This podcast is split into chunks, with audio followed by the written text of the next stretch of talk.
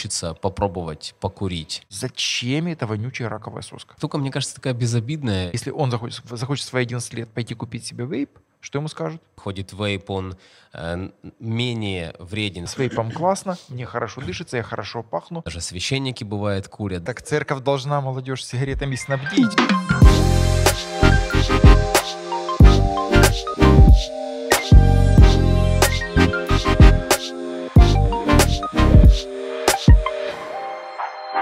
Приветствую, дорогие друзья! Вы на подкасте «Тебе решать». Сегодня мы будем общаться на очень интересную, актуальную для многих молодых людей тему. Мы поговорим о вейпах, айкосах, кальяне, что это такое, безвредная альтернатива, либо тонкая ловушка, которая приводит к чему-то очень плачевному. Сегодня у нас в друзьях и в гостях наших мой дорогой знакомый Сергей Гаврюк, пастор церкви, а также работник... социальный работник, я бы сказал, или социальный педагог, да, который уже более 15 лет по учебным учреждениям разноплановым проводит лекции, которые помогают избавляться от плохих привычек, в том числе, конечно, от табакозависимости, от курения. И по сей день не только в учебных учреждениях, но и в разных местах ты проводишь лекции, правильно? Ты исправляй меня, что я неправильно говорю. Лекции по освобождению от курения. И мы рады, что ты сегодня с нами в гостях. Спасибо. Спасибо, взаимно. Скажи, пожалуйста, Сергей, сразу вот я так вот поинтересуюсь, насколько вообще действенно работают вот эти программы по освобождению от зависимости, в частности, от курения. Вот, предположим, если на программу пришло 10 человек, то сколько из них приблизительно спустя определенное время бросают курить? Те люди, которые придут на программу, они не все будут мотивированы бросать курить. Есть люди, которые думают, что во время программы просто там щелкнут пальцем, дадут какую-то волшебную таблетку, и они уйдут уже не курящие, минуя мозги, минуя их мышление, решения, привычки и все остальное. Так не бывает. И поэтому люди, например, если первый раз придет 30 человек, они послушают первую лекцию и поймут, что им в жизни нужно для того, чтобы бросить курить. Им нужно менять привычки, отказываться от кофе, им нужно не употреблять алкоголь, им нужно ни одной сигареты дома с собой не иметь, не подставлять себя. То есть, когда им рассказываю все эти правила, они думают, да, я, наверное, еще не готов, потому что приходится расставаться с многими другими вредными привычками. Поэтому в следующую встречу придет 10, а до конца реально дойдет 7-5. Это те, которые реально хотят бросать курить. А есть люди, которые просто хотят попробовать, а как это, чему научат, получится ли у других. А в принципе, бросить курить очень легко. Звучит весьма обнадеживающе, то, что бросить курить легко. Мы поговорим об этом еще немножечко позднее, конечно. Сейчас хотелось бы коснуться вкратце истории. Вот сейчас это очень привычно для всех, по сути, для курящих и не для курящих. Сигареты, они повсюду. Сейчас, конечно, уже конкретно мы видим, что популярности набирает необычная сигарета. И сегодня мы будем больше говорить как раз о вот этом вейпинге и так далее.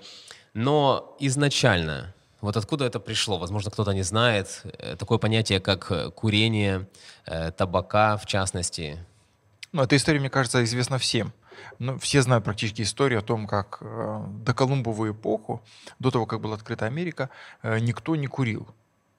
И только вот там аборигены или же там коренные жители, которые, у них это была часть их ритуала, религиозного обряда, вот они начали курить. Эта традиция была заведена в Европу, и постепенно, европейцы сначала, потом уже в 15-16 веке Россия. Но в России привычка курить прижилась очень плохо, потому что людям, которые курили, рвали ноздри, сажали на кол, подвешивали на дыбу, потому что это считалось чуть ли не самым страшным грехом. Как это? Курить, пускать дым этими кольцами, вонять этим вонючим табаком. Но все равно бизнес есть бизнес. И при Петре Первом курение стало настолько популярным, что курили практически все. Естественно, всякие ограничения были сняты. и бизнес, торговля табаком, он начал процветать. И так до наших дней. Да, ну вот эти все ноздри, рваные ноздри, колы звучат...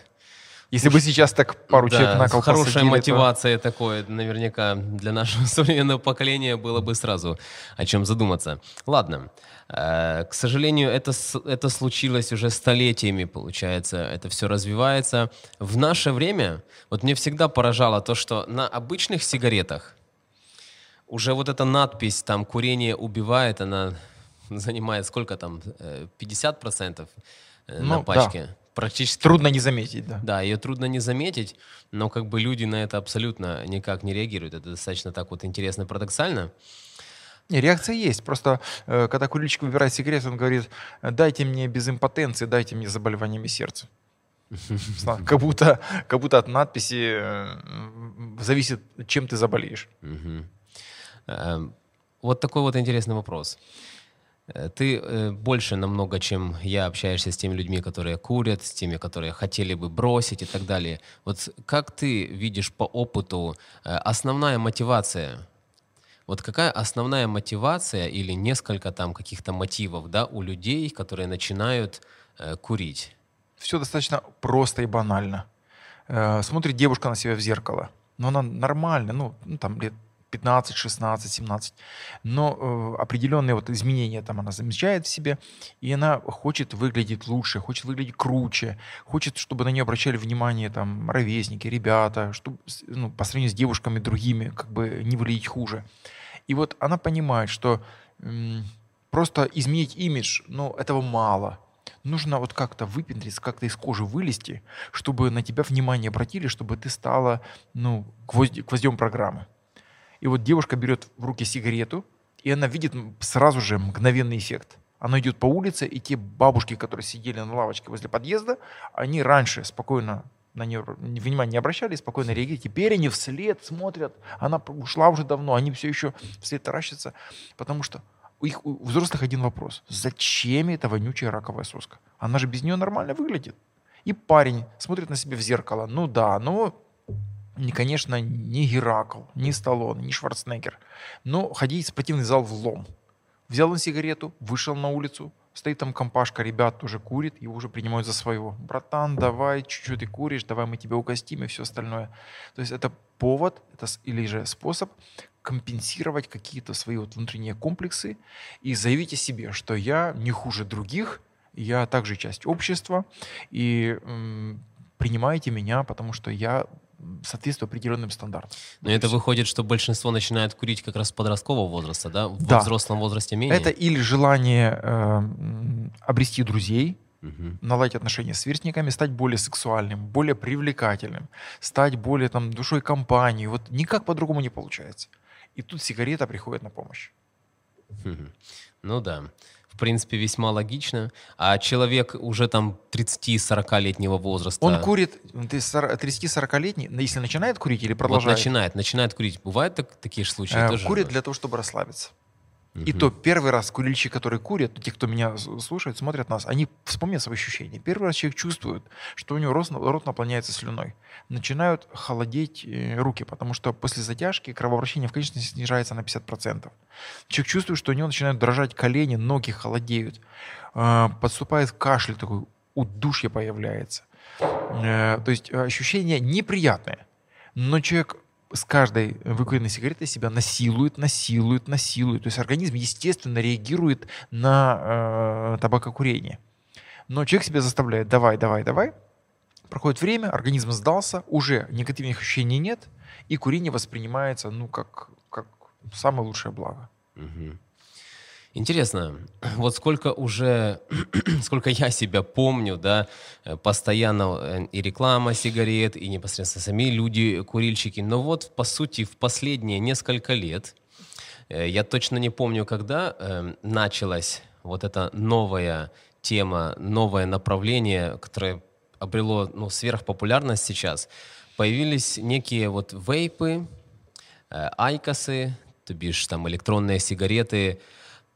Кальян, как бы, это отдельная тема, но вот основная вещь, которая меня сейчас интересует, фоном нам нужно сказать заложить такой вот базис, наоборот, да, для дальнейшего общения, это какая разница вообще между обычной сигаретой и вот электронной сигаретой?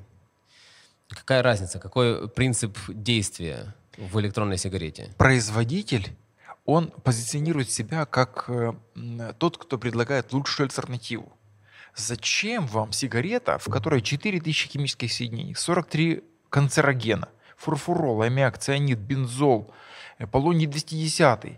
Зачем вам весь этот яд, если есть вот такая, и как вот да, крылатое выражение на всех этих магазинах, где вейпы продаются? Зачем дымить, давай парить? Ух ты, классно. Красиво звучит, вот да? Зачем дымить? Зачем ты как бы портишь воздух вокруг себя? Давай парить, ты пускаешь пар, так романтично, так красиво. Угу. Вот такая подача. А в действительности курильщик, который вместо сигареты переходит на вейп, он просто меняет одну соску на другую соску. Хорошо. Ну вот он там поменял вот эти соски, но с точки зрения вреда, все-таки же действительно выходит вейп, он менее вреден, значительно менее вреден, чем обычная сигарета?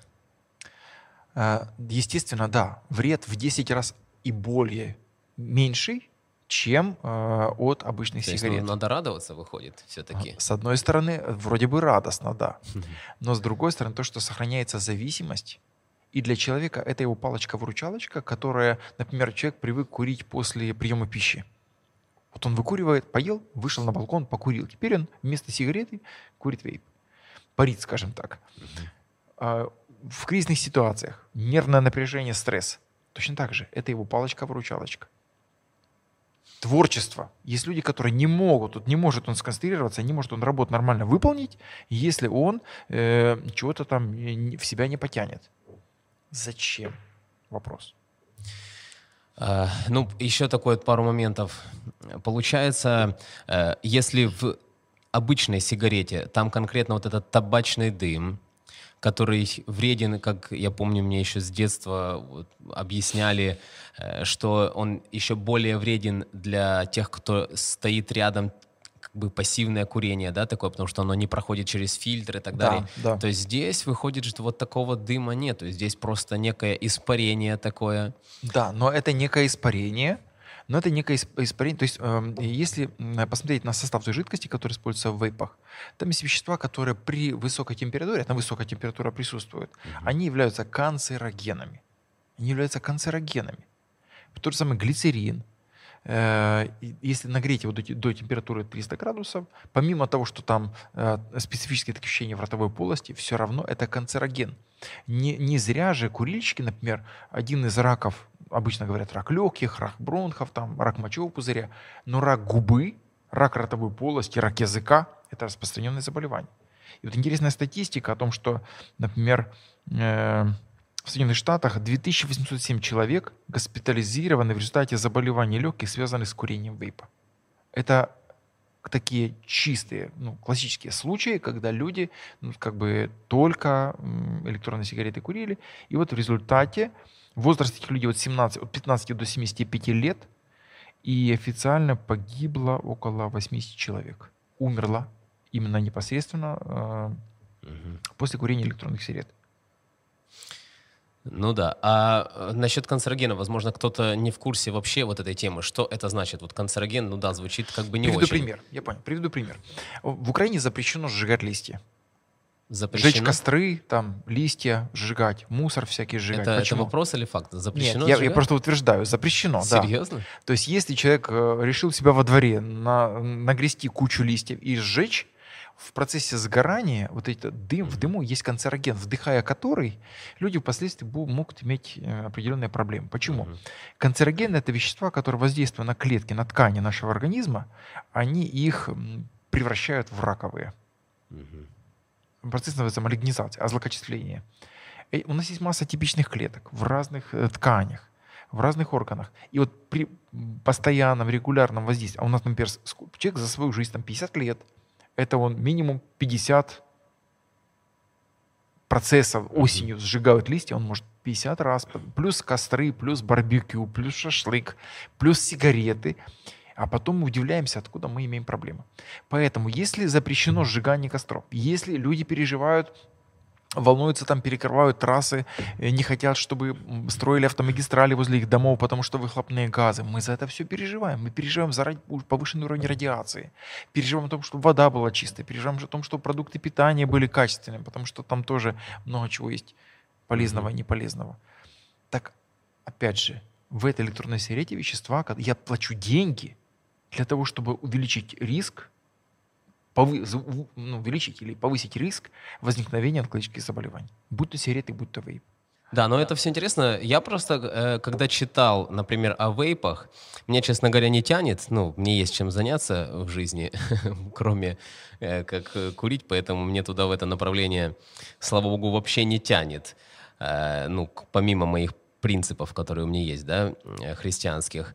Но я вот смотрю, и канцерогены такое, но там про это все не говорят. Я вот увидел классный, интересный термин, как диацетил, да, вот все про него говорят, мол, даже производители вот этих айкосов, они говорят, что, ну да, диацетил, там, конечно, вот такой момент, но так диацетил же присутствует и в йогурте, и в какао, в масле он присутствует, причем в нормальных вполне себе дозах. Поэтому, ну, сказать так, чтобы он был вреден для организма, то, ну, как бы не очень. Вот что по этому поводу скажешь?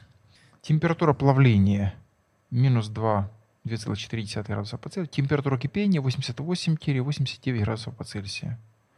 То есть основной вопрос просто действительно, вот может быть не все так страшно, может быть производители вот этих вещей, они правы, и они наоборот сейчас облегчают нам жизнь, потому что выходит пассивных курильщиков стало намного меньше, потому что это не столь вредно. Человек при выкуривании одной электронной сигареты получает вреда значительно меньше, чем при обычной сигарете. И доходит просто до того, что верующие ребята, как бы христиане, они задаются вопросами. Мне много раз писали очень в личных сообщениях, вот, ну а что ты думаешь вот по этому поводу, потому что ведь это уже перестало быть тем вредом, которое было. Хорошо. Национальный институт охраны труда Соединенных Штатов сделал заявление, в котором предположил возможность возникновения серьезных последствий при долгом вдыхании паров диацетила. Случаем нескольких заводов, производящих искусственные ароматизаторы сливочного масла, был поставлен диагноз «облитерирующий бронхит» – серьезное заболевание легких. Среди пострадавших в основном были молодые, здоровые, некурящие мужчины. Против облитерирующего бронхита нет лечения, необходима трансплантация легких. То есть тогда, когда оно в продуктах, это одно дело, а когда оно через дым... Одно дело, я же не зря вначале сказал, какая температура плавления и какая температура кипения. Одно дело, когда пары... Вот в чем проблема сигарет? Например, на кончике сигареты температура 1000 градусов. И ртуть, нафталин, бензол, полоний 10-й, тот же самый, винилхлорид. Все, ну я самые основные назвал, ну, такие известные более-менее.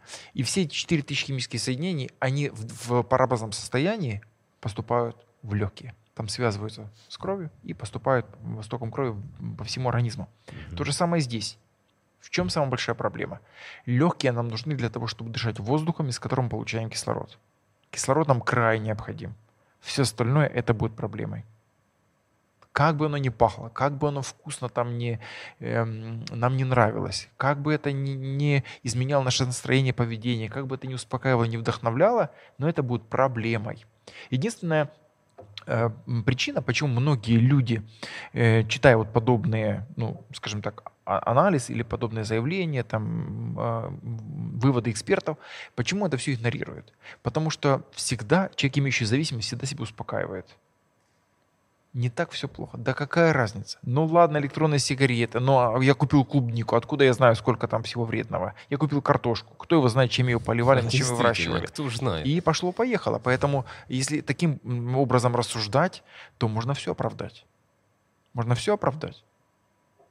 Ну, все оправдать, конечно, навряд ли кто-то возьмется, но это неблагодарное абсолютно дело, но в целом я тоже общаюсь с подростками, общаюсь с ребятами, которые... Ну, для них это такой крик души. Они и так там и здесь ограничения, верующие, я имею в виду, да, христиане. Вот и здесь ограничения, и там ограничения. И вот если, скажем, сигарета перестала быть столь вредной, потому что ж им всегда говорят как, ну нельзя, мы еще поговорим обязательно сейчас с библейской точки зрения, да, о теме вообще курения. Но если мы делаем акцент на том, что курить нельзя и плохо, и по сути неважно, это верующий человек или тот, который не верит в Бога, даже в секулярном обществе сейчас говорят, как бы это уже не очень-то и популярно, сейчас больше там со спорт начинают потихонечку, да, вот, но если это помогает человеку там влиться в общество, чтобы его приняли и чтобы он, возможно, в будущем там мог и влиять с христианской точки зрения. Но поначалу... Почему бы не купить бутылку пива, не пойти в компанию, да, ребята, пиво хочу... как бы ладно, это уж такое, это сейчас не та тема, то мы будем не об этом говорить. Но вот если электронная сигарета, вот если по логике конкретно я не получу там большого вреда от того, что выкурю, получу там совсем маленький. И кто-то говорит, ну клубника куда ни шло, но если я чипсы, например, кто-то берет чипсы, ест их там 3 пачки в неделю из верующих людей, да, но ему в церкви никто не скажет вообще, что ты какой плохой. А когда вот выкурил сигарету, даже одну, просто тебя увидели где-то, вот с курящего там эту даже электронную сигарету, это там уже слухи пойдут, ого, то есть там уже разлетится к пастору, все, ну как бы по полной программе достанется подростку. Хотя по большому счету, вот так говорят, это реальное размышление, да, по большому счету, ну вот чипсы те едят там килограммами. И ничего им за это. И им за это ничего. А я себе там вот 3 разочка немножечко за уголком курнул. Меня при этом как бы ребята приняли, я не страдаю. Я еще в церковь привел. Я еще и в итоге миссионером стану, да, на фоне этого всего. Ну, так церковь должна молодежь сигаретами снабдить, чтобы они знали, с чем идти к людям. Почему такая несправедливость? Если я захочу... Хорошо. У кого-то возникнет еще более блестящая идея.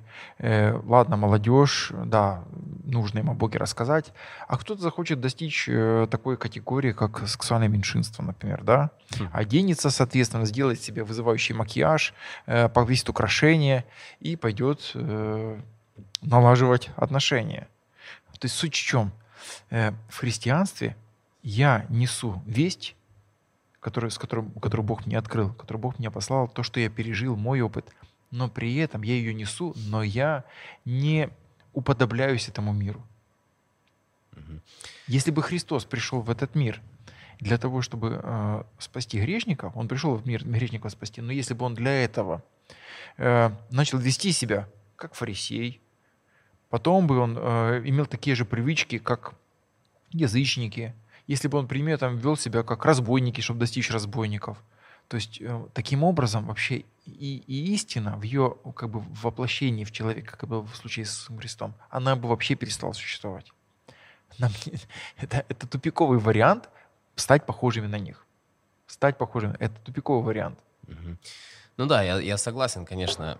Апостол Павел говорил очень красиво этот принцип, да, всеми нам известный, что вот для всех я сделался всем, но... Не будучи чужд закону перед Богом. Чужд закону, поэтому я согласен полностью, но мы не делаем акцент на миссионерствовании в данном случае, мы делаем акцент на то, что... вот опять-таки... Почему церковь воспринимает одно так, другое так? Да, это, я думаю, серьезный вопрос для подростков, потому что сейчас они очень чутки на справедливость. Моему сыну всего 11, он, как бы, слава богу, еще даже не задумывается над этими всеми вещами, которые общество там предлагает, ну, на уровне вейпов тех же, да. Но для него вот чувство справедливости, я вижу это не только в моем сыне, а в других ребятах, оно очень высоко развито. И поэтому для них, если раньше, там, скажем, 5-10, может быть, лет назад... 10 лет назад, если в церкви сказали, как бы что, ну вот это да, а вот это нет. И вопросов как бы нету, хорошо, конечно. А сейчас, если говорят, что вот это нет, то не то чтобы, не с точки зрения бунта, а с точки зрения вот реальной справедливости, ну объясните мне, почему нет. Понимаю, понимаю. Я бы ответил так. Если мы смотрим на законодательство Украины, если мы знаем, что несовершеннолетним алкоголь, сигареты не продается, если на пачке сигарет написано, что курение вбивает там, и надмірне вживання алкоголю шкодить вашему здоровью, если мы знаем, что запрещено в состоянии алкогольного опьянения там появляться в общественных местах, там есть масса, если в радиусе 50 метров вокруг автобусной остановки курить запрещено. То есть эти все законы, они имеют под собой определенную подоплеку. Угу. Чипсы продают любому. Если он захочет в свои 11 лет пойти купить себе вейп, что ему скажут? Ну, предъяви документы. Предъяви документы. Почему? Значит, а чипсы он может купить? Ну, просто так. Угу. Соответственно, к этому мы относимся. Одно дело чипсы, пусть они там бывают разные. Я, например, для своего ребенка, дочери, которой еще нет 6 лет, когда она просит меня: папа, я хочу там картошку фри или хочу чипсы, я беру и сам эту картошку, беру масло, сам режу, сам жарю и ее кормлю. Я никогда не покупал ей в жизни этих чипсов. Угу. Ну, пока я еще могу это не делать. Ну да. Просто вот для человека... Я понимаю, да, я согласен абсолютно, конечно, с этим. Но когда человек говорит, что там мам, пап, когда говорит, и это, кстати, хорошо, мне кажется, я тут обращаюсь к каждому подростку, кто нас смотрит, друзья, и к родителям, опять же таки, вот к этим двум категориям, да, общайтесь друг с другом по этому поводу, я вас очень прошу. Пускай родители, ну это вот мой такой крик души, потому что я для себя беру такой принцип, что для меня намного лучше, чтобы мой сын как бы пришел ко мне там и сказал, что пап, да, я, ты знаешь, ну вот я тебе честно скажу, вот хочется попробовать покурить. Чем он пойдет и общаться на эту тему с друзьями своими, и в итоге они попробуют, как бы, да, если кто-то, а я не буду об этом даже знать, вот, они попробуют, и это будет плохо, поэтому нужно быть честными друг с другом, как бы, но ребятам, подросткам говорить с родителями, а родителям не сразу на это жестко реагировать, да, а с пониманием выслушивать и общаться, то есть идти на диалог, если он возможен, да, я верю, что возможен. Так вот, реально я что наблюдаю, что сегодня с точки зрения, как бы, вот религиозности, правильности, в церкви говорят, что вот это как бы нельзя, вот это нельзя, вот это нельзя, там, вайпу мы вообще про это даже не говорим, а другой ряд вещей, как бы нельзя, нельзя, нельзя, и парень или девчонка молодая себя чувствует, ну, как бы настолько в рамках, а альтернативу им красивую не предлагают. И вот как это... альтернативы нет? А что им предлагают? Как альтернативы нет? Расскажи, пожалуйста. За воздух мы еще не платим. Воздухом дышать можно. Если хочется снять напряжение, какие сигареты? Есть контрастный душ, есть физические упражнения, есть спортивные залы, есть бег, есть плавание, есть велосипед. То есть масса вариантов, куда себе деть. Эти варианты есть. Ну, какие проблемы? Хочется окружения? Есть окружение здравомыслящих людей, которые, ну, скажем так, не имеют вредных привычек. Есть клубы здоровья, есть кулинарные классы, где люди настолько зациклены на здоровье, что если бы при слове «чипсы», они бы уже ушли с этой записи, сказали: вы что, такие слова в суе произносить нельзя. Хорошо. Но, поэтому, если человек хочет себе найти соответствующее окружение, он его найдет. Но если человек захочет найти окружение, если он попробовал где-то уже там покурить, ему это, ну, с первого раза не понравилось, но потом он себя все-таки изнасиловал и курить начал. Если он захочет, он найдет в себе массу оправданий, почему он тут пойдет. Угу. Он скажет: мне с вейпом классно, мне хорошо дышится, я хорошо пахну, у меня прошел бронхит, я себя чувствую круче, у меня девчонки, у меня ребята. Оправдать мы себя всегда сможем. Угу. Но это самообман. Да, но мы не будем, опять же, говорить долго о нюансах, чисто на уровне вот этих составов там, и так далее. Есть масса информации как бы в интернете. Для нас важен и ценен диалог с точки зрения как раз вот христианства, да, вот в этой всей теме. И я хотел бы продолжить уже на уровне библейском. Давай поразмышляем немножечко. Вот почему... Это несложно будет, я думаю, поразмышлять.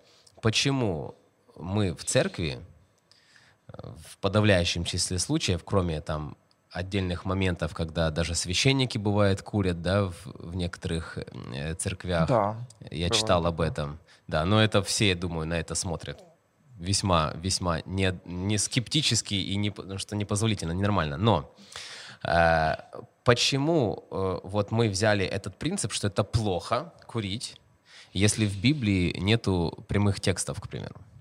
Угу. То есть вот где можно вот вычленить вот этот вот принцип?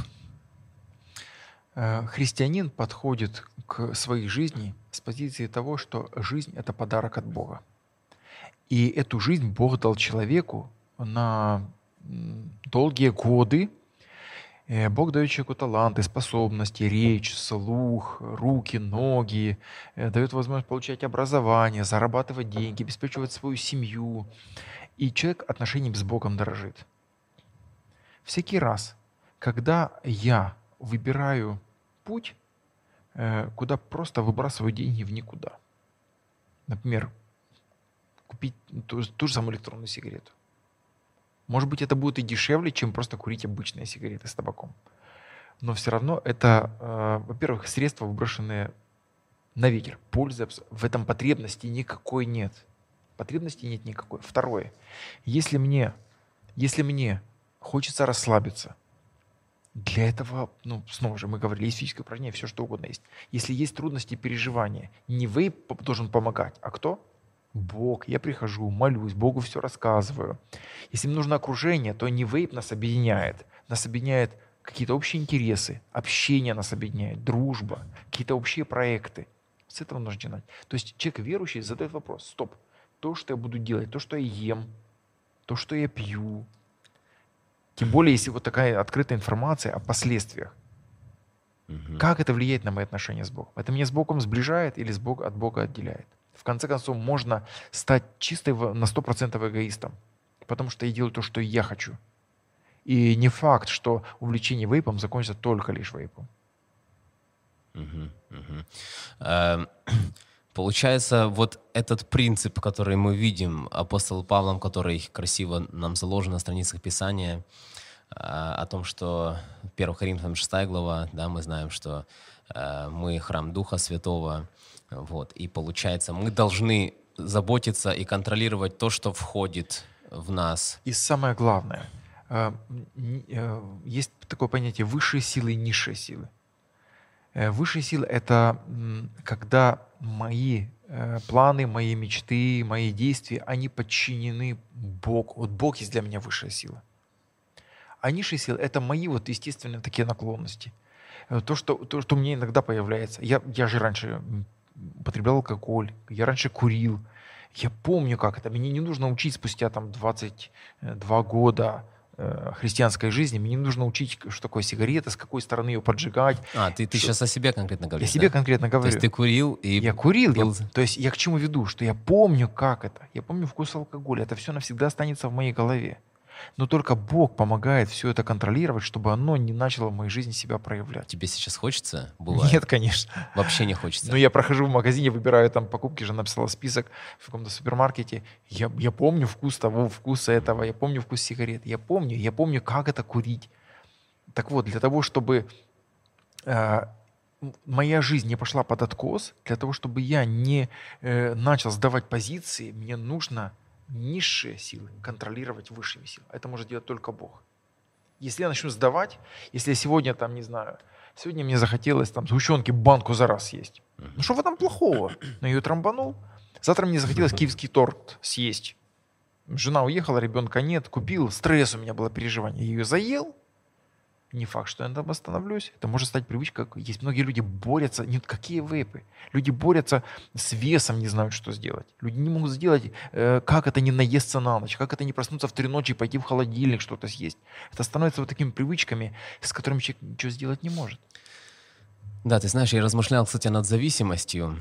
И вот если остановиться только лишь на текстах, что все мне позволительно, но не все полезно, и что вы храм Духа Святого, и Он живет в вас, да, и что ценность нашей жизни, нашего тела, за которую заплачена очень высокая цена, как бы кровь Иисуса Христа, Если только лишь на этих текстах остановиться, то, в принципе, мы действительно можем сказать, что вот и это плохо, и это очень вредно, и там киевский торт вредно, и по большому счету не только целиком съесть, и там и половинка, ну как бы не очень, тем более если день рождения так сложилось, что каждую неделю много родственников. Вот, и может быть где-то есть логика в том, что вот я этого всего не делаю, я и кока-колы не пью, я и чипсов не ем, я и у меня только и сигареты. И чай черно-зеленый не пью. Чай, и кофе там, и все. У меня только сигареты, и я, по сути, намного меньше разрушаю свой храм, чем те люди, которые не курят. Не досыпают.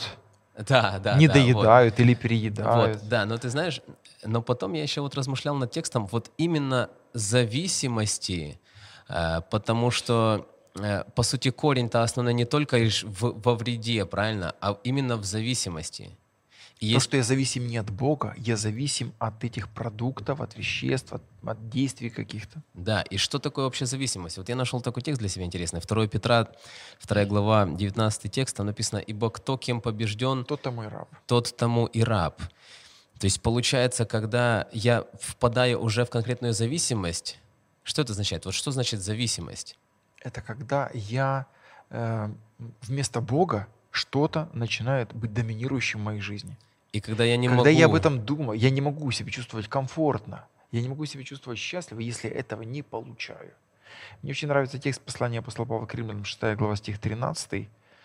«Не предавайте членов ваших греху в орудие неправды, и не представьте себя Богу, но представьте себя Богу, как оживших из мертвых, и члены ваши Богу в орудие праведности». Да, 14, кстати, тоже очень хороший. Вот что грех не должен над вами господствовать, да? Да. Ибо вы не под законом, но под благодатью. То есть когда это уже зависимость, когда это та привычка, с которой мы, по сути, не можем вот так вот бороться, это означает, что господствует, то есть не мы господствуем, не Господь господствует. А какая-то вещь химически, и в другом переводе написано: «Пусть ни единая часть вашего тела не будет находиться во власти греха и не станет его орудием на службе к неправедности». То есть очень, скажем, категорично. Да, потому что вот даже если говорить про вот эту логику, я спрашивал про чипсы, да, можно много всяких продуктов. Действительно вредно на самом деле. Ну, может быть, там уровень вредности мы сейчас измерять не будем, но... И кто-то может даже сказать, что зависимость вызывает... Но я как бы ел чипсы. Сейчас, кстати, взял для себя принцип не есть. Мы уже несколько лет с женой так вот пришли к такому принципу. Как бы, ну не есть. Если как бы оно нам не надо для организма, то зачем? Иногда бывает там когда-то в крайних случаях, когда прям уж вкусно лежит и хочется взять. Но это как бы... Я не считаю это грехом ни в коем случае, чтобы не подумали. Но, ну, как бы чипсы есть. Но это еда, по крайней мере. По крайней мере. На уровне зависимости просто. Какая тяга курильщика к сигарете, там, вейписта к вейпу, да? И какая тяга тот, кто ест чипсы, к чипсам? Наверное, уровень этой тяги, он абсолютно разный все-таки. Потому что, ну, сила зависимости совсем другая. И, ну, мне так кажется, исправь меня, если я говорю неправильно. Это определяется теми ощущениями, которые человек переживает в процессе. Если человек, начиная курить сигарету, он чувствует вкус разных, отличия разных сигарет, разных сортов, разных там марок, то потом он курит, когда у него химическая стойкая зависимость, он курит не для того, чтобы классно, а потому что ему плохо, если он не курит. Вот то же самое. Человек может съесть там миску салата, суп, там, макароны, там, какую-то овощную котлету, но при этом вкусовые рецепторы требуют чипсов, давай чипсов. Еще такой нюанс интересный. У нас в кишечнике есть микробиом. Это набор бактерий, которые там живут. Их там очень много. И вот этот микробиом, он развивается на той среде, которую мы туда как бы поставляем регулярно. Если это сладости, если это мучное, если это, ну, какие-то там острые продукты, то вырастают соответствующие бактерии. И если потом я принимаю решение не из сладкого, например, неделю, 2 недели, месяц, а эти бактерии, они имеют связь с клетками, с тканями нашего организма, то они начинают посылать сигналы, которые требуют, вызывают у меня состояние вот этой ломки, когда, ну, хочу сладкого. Многие люди говорят, ну, это у меня уровень глюкозы упал, у меня может быть гипогликемическая кома, дайте сладкого. Никакое это не кома, не предкомовое состояние. Это просто бактерии выделяют вещества, которые заставляют тебя корми нас, иначе придется нам погибать, а на это место придут другая колония бактерий. Угу. То же самое, но это если говорить о пищевой зависимости пищевых продуктов. Угу. Чаще всего это касается сладкого. Ну. Слушай, мне такой вот вопрос пришел. Вспомнил о твоем тезисе таком, что ты ранее когда-то имел проблему, да, с табаком, с алкоголем. Это было давно, и, может быть, и мы не будем на этом делать акцент, безусловно. Но мне вот что интересно. Ты избавился от этих зависимостей уже когда пришел к Богу, либо же еще до обращения к вере все-таки, как бы, скажем, самостоятельно? Ну, до того, как я пришел к Богу, меня, в принципе, эти темы не интересовали, потому что это были одни из способов доступных, которые могут как-то изменить мое поведение, мое настроение. То есть, ну, доходило уже до того, что я дня без алкоголя не мог прожить. Это было вообще ненормально. Мне было 23 года. Это было ненормальное состояние. Я сам это прекрасно понимал. Это мои друзья, коллеги понимали. Но ничего с собой сделать не мог. Откуда я буду получать удовольствие, счастье от жизни, если, ну, самые, ну, более-менее приемлемые для меня, ну, тут мне оказались, это алкоголь, сигареты. И многие, кстати, курильщики, они срываются только потому, что выпили когда-нибудь чего-то алкоголем, даже если не бросили курить. И для того, чтобы догнаться, для того, чтобы дури в голове было больше, нужно покурить. И вот получается такой взрывной эффект, когда, ну, эффект алкоголя усиливается. И вот у меня так было. У меня так было. Но потом, когда я пришел к Богу, когда я понял, что... И почему я пришел к Богу? Потому что я задумался. 23 года. Я без алкоголя жить не могу, без сигарет жить не могу. Без матов я разговаривать не умею. И я просто был шокирован. Неужели вот такой будет вся моя жизнь? Неужели я всю жизнь вот так проживу? Но неужели в жизни большего, ну, лучшего чего-то нет? Я перепробовал все, что можно было перепробовать. Тогда я нашел, Бог нашел меня, не я нашел Бога, Бог нашел меня, и оно все постепенно-постепенно все отпало. Это сверхъестественное вмешательство, как ты считаешь? Ну да, учитывая то, каким я был атеистом-безбожником, учитывая то, что я служил в армии, это было в армии, учитывая то, что само окружение никак не содействует развитию духовности, то когда я перестал пить, перестал курить, перестал ругаться матом, перестал воровать, то все были удивлены, что с тобой. Я сказал, уже поверил в Бога, я пришел в церковь, и жизнь не сменилась.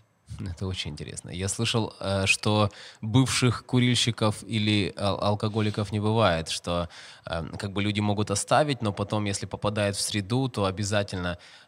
И может ли быть такое, что... Или как в твоей жизни, вот когда сверхъестественное вмешательство действительно Божье, то Он освободит действительно полностью, что даже потом, когда ты проходишь мимо тех людей, которые курят, тебе не хочется этого. Оно-то сверхъестественное, да. Но Бог не делает за меня то, что должен сделать я. Если я захочу пойти купить пачку сигарет и закурить, Бог мне руки отбивать не будет. Я возьму и закурю все-таки. Мне будет мутно, мне будет, ну, мерзко, но это реально можно сделать. Но я это не делаю. Почему? Потому что есть контроль высшей силы. Поэтому почему опасно вот вейп и все остальное? Потому что это то же самое, как безалкогольное пиво. И я хочу максимально вот эту всю ностальгию вернуть. Я хочу, да, пусть я не опьянею, но я бутылку держу в руках похожую, и цвет похожий, и вкус похожий, ну хоть что-то похожее, дайте попробовать. Если я бросаю курить, ну внутренно я все еще, я не курю, но я курю. Как история, да, как мальчик ехал там на уроке, сидит, ехал в поезде, и кондуктор говорит ему, сядь, потому что это опасно, все должны сидеть, должны быть пристегнутыми. Он сел и говорит, молодец, мальчик, сиди. Он говорит, я не сижу, я сижу, но внутренне я стою. То есть протест такой. Вот и так же и здесь. Если это запрещено курить в общественных местах, хорошо, я не буду курить табак, но я буду курить без дыма электронную сигарету, но буду тот же самый никотин получать. Давай еще немножечко напоследок о кальянах. Штука, мне кажется, такая безобидная и достаточно редко приходится в жизни это делать, ну, в том плане, что если электронная сигарета, она всегда под рукой, и ты можешь в карман положить, то кальян с собой не потащишь. И это больше, как вот, мне кажется, для молодежи, как развлечение такое, вот где-то там выехал на выходных, или даже там раз в месяцочек, раз в квартал, там традиция, может быть, у кого-то. Вот поехал хорошо на свежем воздухе подышать кислородом, ну и дополнительно вот установочка такая. И тут же ж нету как зависимости вроде, и нету постоянства. Где здесь проблема, если это раз в полгода, например, раз в год с друзьями? Ну, наверное, все знают о том, что в Украине эпидемия туберкулеза. Все, наверное, об этом уже знают. Об этом масса написано, масса сказано, масса информации снятой. У нас эпидемия туберкулеза. И вот собралась компания, а иногда туберкулез происходит в такой скрытой форме. Собралась компания, и к этому кальяну прикладываются. Народ получает удовольствие якобы. Потом проходит время, температура, обследование врача-фтизиатра, пробы, туберкулез. Зачем? Ну, это ты имеешь в виду на уровне прикосновения как бы какой-то штуки? Не, ну там они могут насадки там разные менять гипотетически. Мне вот просто интересно тоже, опять же таки, я это все спрашиваю из тех сообщений, которые ко мне приходят. Я понимаю, я пытаюсь понять, скажем, современных подростков, верующих, которые порой, как мне кажется, вот им хочется вырваться немножечко на свободу, но так, чтобы не сильно, так вот, чтобы одна нога... Чуть-чуть. Да, чтобы одна нога осталась твердо в церкви, а одной ногой так немножечко прощупать все-таки, вот как там вот извне. И мне кажется, иногда такой вот крик души, чтобы, ну вот подскажите мне, вот может быть хоть это не грех? Вот, может быть, хоть кальянчик раз в полгодика там можно с ребятами, чтобы вот, ну, не совсем, скажем, быть отреченным от того, что так красиво, от того, что так сейчас вот популярно, и чтобы меня не чувствовали изгоем. Можно мы уже с разных сторон смотрели на все эти моменты, на все эти зависимости. Я вообще с третьей стороны зайду. Представьте себе, вот такой христианин, молодой парень, искренне верит в Бога, ходит в церковь, читает Библию, молится. И у каждого христианина мечта встретиться лицом к лицу с нашим Господом, с нашим Спасителем. Все христиане, все конфессии не ожидают, что вот будет конец всем этим страданиям, этот мир будет разрушен, наступит Царство Небесное, где мы встретимся с Богом лицом к лицу, как это было у Адама с Евой до грехопадения. Так вот. Представьте себе, вот у меня любая зависимость, там, сигареты, вейпы, кальян, например. Мне нравится это, меня это расслабляет, мне это доставляет удовольствие в компании, с друзьями и все остальное. И вот я попадаю в небесное царство. И тут я вижу, растут листья табака. Красивый табак. В мире, на земле такого табака не росло. Я пытаюсь, но я же помню, как это курить, например, человек с никотиновой зависимостью. Он эти листья пытается рвать, пытается их сушить, пытается скручивать, сигары делать. Они не сушатся, они не крутятся, они не курятся. Для такого христианина Царство Небесное превратится в ад. Так же, как для алкоголика, для наркомана, для кого угодно. То же самое и кальян. То же самое и кальян. Зачем планировать времяпровождение с таким образом, который меня может с Богом разделять? Ну да. Зачем? Ну да, интересно. Еще, кстати, вот мы с тобой перед нашим выпуском немножечко общались, да, на уровне того, что Бог дал изначально. Вот это интересно, кстати. Почему вот Бог в Эдемском саду не дал кальян Адаму с Евой? Ну, для развлечения просто. Вот даже, да, кальян или, в принципе, что-то инородное, которое входит в легкие, да? То есть, да, если чипсы, вот мы там про них уже пускаем, они прозвучат. Да, по крайней мере, да, съели. То есть, по крайней мере, да, назначение как бы, да, с желудок. То есть, вот для желудка, вот что-то сделано для желудка. Да, она тоже бывает разная, бывает вредная. Но, а здесь, получается, вот Господь дал чем дышать, да? Воздухом. Об этом говорили уже, да. Да, кислород. А здесь получается, что человек вопреки как бы... законам Бога, который заложил в наш организм эти принципы, чем мы должны дышать, что нам нужно. Он пытается эти законы немножко переиначить. Да, хорошо, Сергей, скажи, пожалуйста, вот напоследок очень бы интересно услышать, если это возможно, тезисно, вот какие основные принципы для человека избавиться вот от зависимости, который хочет избавиться от табакозависимости, от курения, от никотинозависимости, и как думаешь, есть ли разница, вот сперва ответь, есть ли разница избавления от зависимости от обычной сигареты или от вейпа? Принципы одни и те же. Самое первое. Да. Если человек не хочет бросать курить, никто его не заставит. Ни родственники, ни дядя, ни тетя, ни папа, ни мама. Это должно быть желание самого курильщика. То есть люди, которые приходят на программу и хотят бросить курить, если их кто-то привел, убедил там, и они пришли, они не бросят курить. Это должно быть их личное решение. Второе. Нужно бросать сразу, не растягивать этот процесс на, как многие говорят, я буду по чуть-чуть уменьшать количество. Это ерунда, ничего не получится, все равно курить ты не сможешь. Нужно бросать курить сразу же. Третье, не подставляйте себя. Если вы заначили где-то сигарету, 2-3, поверьте, будут обязательно обстоятельства, при которых вы сорветесь и эту сигарету выкурите. Четвертое. Идите к цели маленькими шажками. Не ставьте перед собой цель так. Я обещаю, я не буду курить месяц. Это ерунда. Человек с зависимостью такое обещание выполнить не может. У вас должна быть задача. Я не курю ни день. На следующий день вы ставите тоже передачу. Я не курю следующие сутки. Следующие сутки. Следующие сутки. Следующие сутки. Следующее. Исключите те продукты, которые содействуют вашему падению. То есть если это никотиновая зависимость, отказ от алкоголя и любых стимулирующих веществ. Кофе, чай черный, зеленый. Потому что они расшатывают нервную систему, и изменяют настроение поведения человека даже на ровном месте, скажем так. А для многих людей сигарета действует как успокоительное. Не подставляйте себя. Следующее, самое главное. Любой человек, имеющий зависимость, должен понимать, что желание закурить, оно никогда не бывает постоянным. С утра до вечера. Хочу, хочу, не выдержу, так по нарастающей. Никогда он таким не бывает. Это волнообразная вот такая линия, где желание закурить появилось, пропало, появилось, пропало, появилось, пропало. И многие курильщики пытаются держаться на своей воле. Я выдержу, я смогу, я мужик, у меня получится. Через полчаса пошел, купил сигарету, закурил. На вот этом пике, когда желание закурить только появляется, что можно сделать? Нужно чем-то привычку заменить. Угу. Физические упражнения, дыхательные упражнения, глубокий вдох-выдох, семечки, жвачка, мятная зубная паста, но ее не есть, а чистить зубы. Резиночка на запястье. Появляется желание закурить, оттянули ее и со всей любовью к себе отпустили. При этом рука не отвалится, ногти не посинеют, но если раньше курение ассоциировалось с спокойствием, с утолением голода, с расслаблением, то теперь организм будет запоминать. Курить это больно, неприятно. То есть это такой процесс. Пить как можно больше жидкости.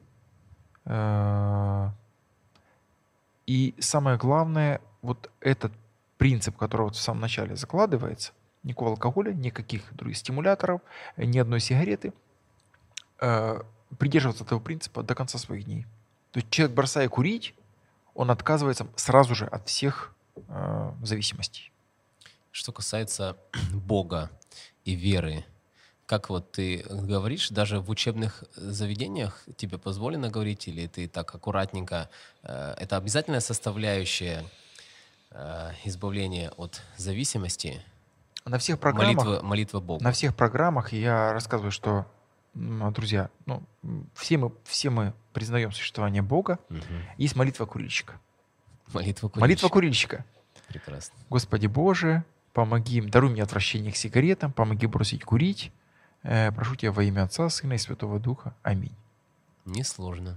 Очень просто. Но это то, что помогает человеку видеть перед собой вот эту цель, стремиться к ней, тянуться.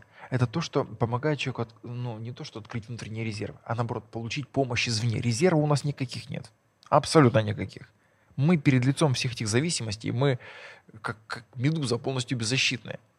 А Бог, Он наша крыша, скажем так. Он наш патрон, он наш защитник, он наш адвокат.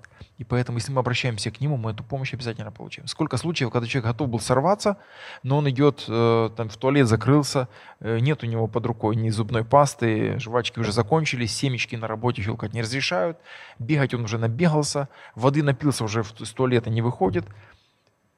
Ничего не помогает. Что делать? обратился к Богу за помощью, раз, как будто тумблер щелкнул, желание закурить пропало.